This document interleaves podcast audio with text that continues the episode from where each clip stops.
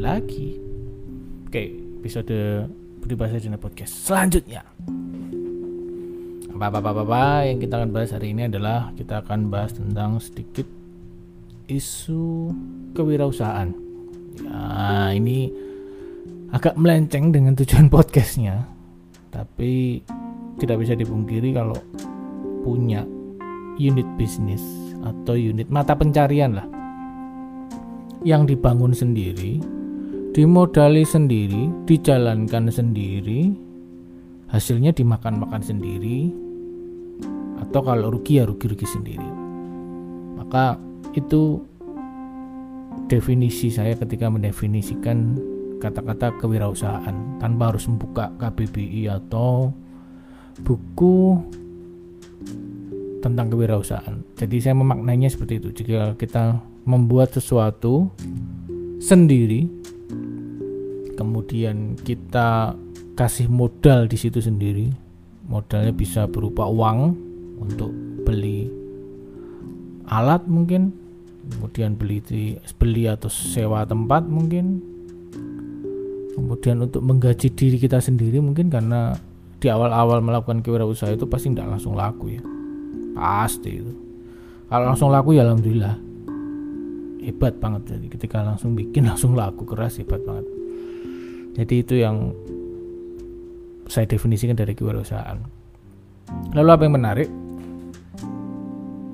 Selain karena faktor privilege histori keluargaku nggak jauh-jauh dari edukasi sebagai guru sebagai petani dan sebagai pedagang.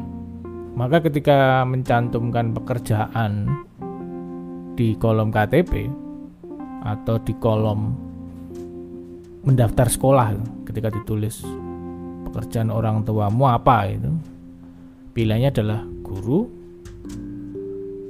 pengajar ya. Kemudian buka toko karena buka toko nggak ada tulisannya maka kita pilih kewirausahaan atau jadi petani. Ya kilasannya seperti itu. Jadi keluarga saya backgroundnya seperti itu. Otomatis dalam darah saya ada uang-uang hasil dari mengajar, dari dagang, dan dari petani. Apakah itu uangnya besar? Besar kecil relatif, tapi paling enggak dari saya lahir sampai saya menikah, orang tua saya membiayai dari tiga lini itu. Walaupun yang mengajarnya sudah enggak terlalu aktif karena profesi mengajar itu ternyata dilakukan ibuku sebelum menikah. Jadi kira-kira seperti itu definisi kewirausahaannya. Jadi kalau misal saya cerita, paling enggak saya punya latar belakang tanpa harus saya sekolah S3 kewirausahaan gitu loh.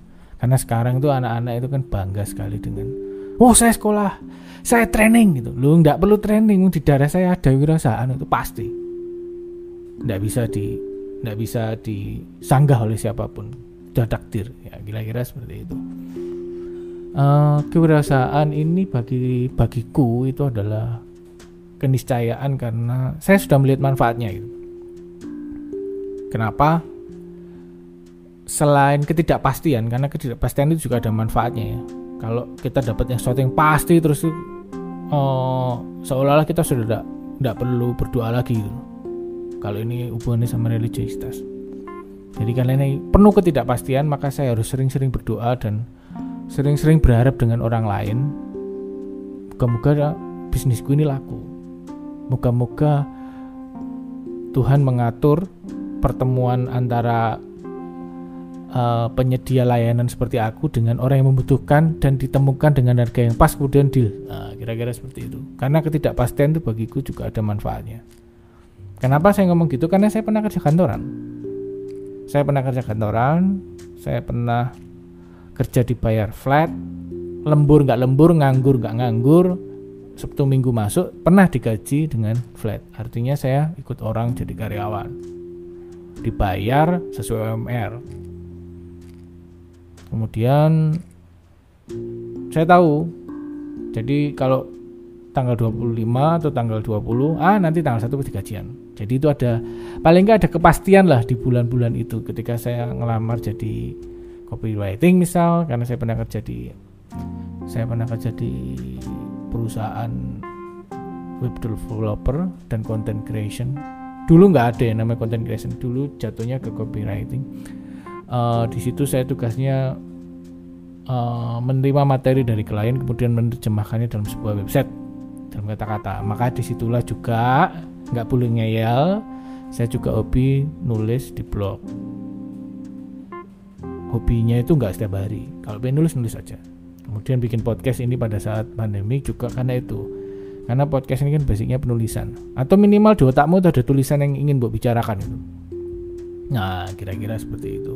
Jadi saya pernah kerja kantoran kemudian saya memutuskan untuk berwirausaha Gak enaknya sama enaknya kalau dihitung banyak-banyakan ya pasti enak oh. kalau nggak enak mesti tak tinggal tuh. Mesti saya milih saya milih kerja sama orang gitu.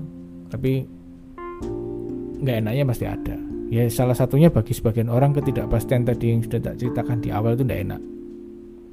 Karena konsumsinya pasti oh ini hukum ekonomi nih karena beberapa orang itu tingkat konsumsinya kan pasti apalagi kalau punya utang apalagi kalau punya tagihan yang rutin entah itu kartu kredit atau cicilan dan lain sebagainya.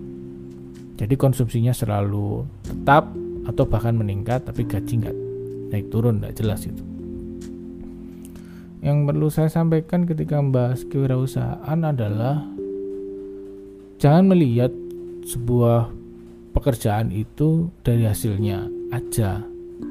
Karena mau jadi pegawai mau jadi kewirausahaan kalau waktunya dapat gede dapat gede lah gitu aja. Kalau waktunya boncos atau tidak dapat apa-apa ya nggak dapat apa-apa. Jadi itu sebuah fase keniscayaan dalam kita bekerja ya. Jadi ada sepi ada rame itu pasti.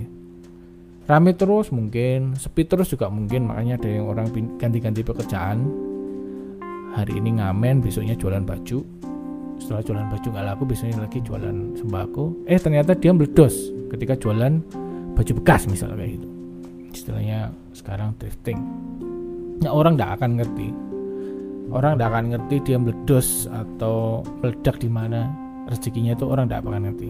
Sama juga ketika orang nggak bakalan ngerti juga dia akan bangkrut di sisi mana gitu. Walaupun pekerjaan ini sudah sesuai passion modalnya sudah ada semuanya semua semua sudah well prepared dan sebagainya.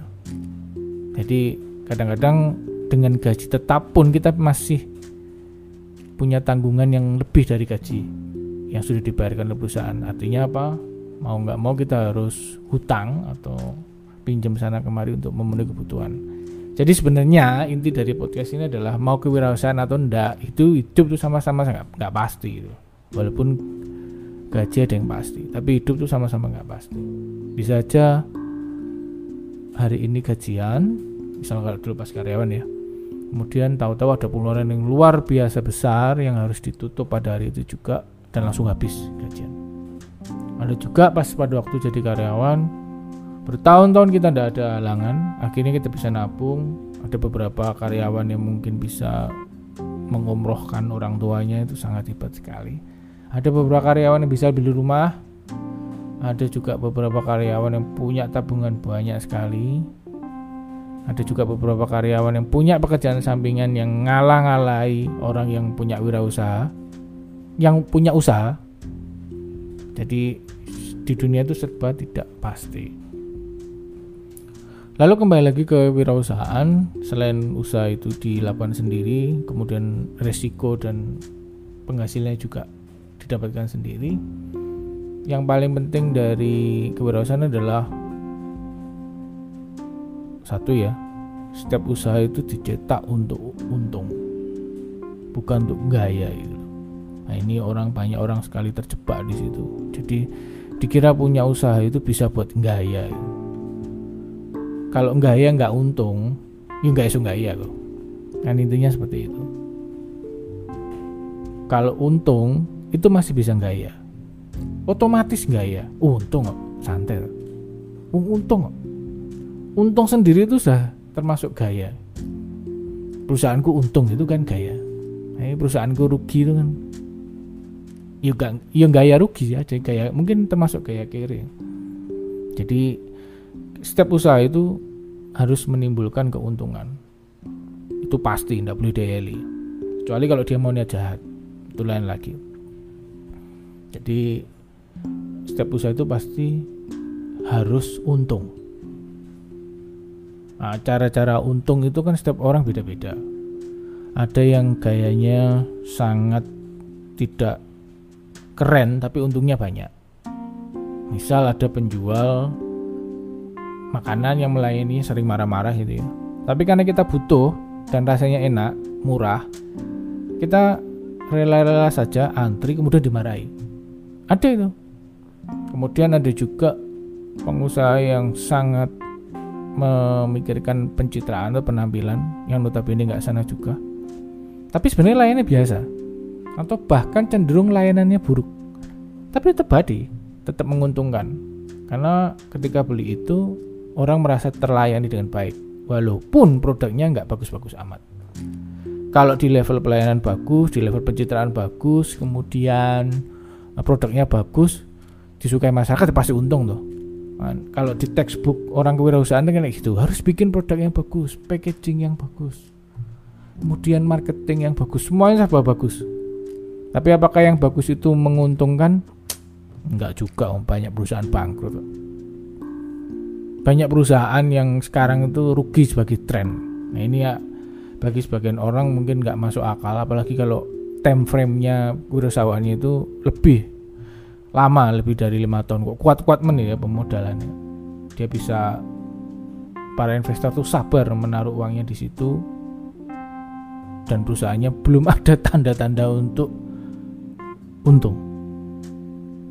Jadi ada juga yang kayak gitu mungkin saking sabarnya investor ya tapi kalau saya sih kalau setahun dua tahun nggak untung ya tak tinggal usaha itu Nah kebetulan saya ada di usaha studio rekaman itu mulai dari tahun komersial tahun tahun berapa ya 2006. Artinya apa? Sebelum itu sudah punya dari tahun 99 tapi nggak di nggak disiwain profesional gitu loh. Dalam artian ya kalau mau pakai monggo, kalau mau ngasih uang saku atau dijajanin es teh atau nasi goreng ya gak popo lah gitu. Eh bukan nasi goreng ya dulu masih pecel Nah, setelah komersial itu tahun 2006. Artinya apa? Saya membuka pintu itu untuk melayani orang banyak. Kemudian saya menetapkan harga di sekian puluh ribu atau ratus ribu untuk membayar jasaku menyewakan sebuah layanan yang namanya studio rekaman. Sampai hari ini masih buka. Berarti usianya sekitar berapa ya? 6 ya hampir dua hampir lima lima belas tahun lebih berarti. Oke. lima belas tahun lebih makan dari situ dari rekaman. Apakah itu menguntungkan? Pasti. Karena sampai sekarang saya masih mau di situ. Apakah pendapatannya gede? Yang jelas studio itu dibangun tanpa utang. Kalau ada pun utang itu di awal-awal utang untuk beli rumahnya. Jadi saya itu punya mindset agak beda dengan wirausaha wirausaha lainnya ya. Ada beberapa hal yang saya harus punya dulu di awal misal kayak rumahnya itu. Rumah yang saya pakai untuk kerja itu saya harus beli. Bagi sebagian studio itu mungkin agak memberatkan ya. Maksudnya beli rumah itu kan ya agak murah itu pikiran saya sederhana kalau saya beli rumahnya ketika studio ini nggak nggak jalan saya masih punya rumahnya gitu tapi kalau saya nyewa studionya nggak jalan, saya sudah kehilangan uang sewa, saya tidak dapat apa-apa, rugi. Nah, ketika saya pindah mindset seperti itu, ketika studio dilanda kesepian, artinya tidak ada pelanggan yang masuk, saya masih punya tujuan untuk beli rumahnya itu, entah dengan tujuan mencicil atau apa itu. Itu mindset yang nggak dipakai oleh wirausaha lain. Wirausaha lain akan cenderung seperti ini uh, kita sediakan tempat kita sewa tempat kemudian kita set sebagus mungkin misal mau makan itu ya kita set dengan uh, pernak-pernik yang menarik agar orang datang bersih kemudian kita sewa pegawai bahkan sampai OB jadi yang ada yang melayani sampai yang membersihkan tuh sudah sedia itu. Nah dulu pada saat awal-awal membuka studio permodalan membeli rumah dengan membuat usaha yang istilahnya membutuhkan oh, karyawan dan sebagainya itu nilainya mirip-mirip. Nilainya mirip-mirip. Jadi maka saya putuskan untuk wirausaha sendiri. Artinya apa? Saya kerja sendiri. Saya tidak punya asisten. Saya tidak punya teman lain partner. Jadi saya istilahnya berdiri sendiri dan uang yang jumlahnya besar itu malah saya arahkan untuk beli rumahnya. Baru beli alatan peralatan studionya nyicil. Jadi dari tidak punya AC sampai punya AC kemudian dari studio yang kali tiga sampai satu rumah full. Jadi perjalanannya seperti itu. Bicara tentang wirausaha yang saya alami. Apakah cerita ini menginspirasi bagi orang nggak semua orang karena kalau orang nggak punya privilege atau di darahnya nggak ada kewirausahaan omongan saya ini dianggap nggak masuk akal. Kemudian bagi mereka yang usahanya memerlukan uh, pernak-pernik yang pada akhirnya menimbulkan kos cukup mahal yang harus tersedia di awal itu juga tidak masuk. Jadi artinya apa? Jenis-jenis wirausaha itu banyak kalau yang umum yang kelihatan mata seperti itu, kalian harus set up tempatnya, kalian harus set up peralatannya, kamu harus punya karyawan untuk menjalankan uh, produkmu itu supaya bisa dinikmati dan itu kosnya besar. Kira-kira seperti itu pembahasan wirausaha part 1 karena kalau bikin cerita keseluruhannya nggak panjang. Ini di part 1 dulu aja. Nah, kita jumpa lagi di Budi Pasadena Studio Podcast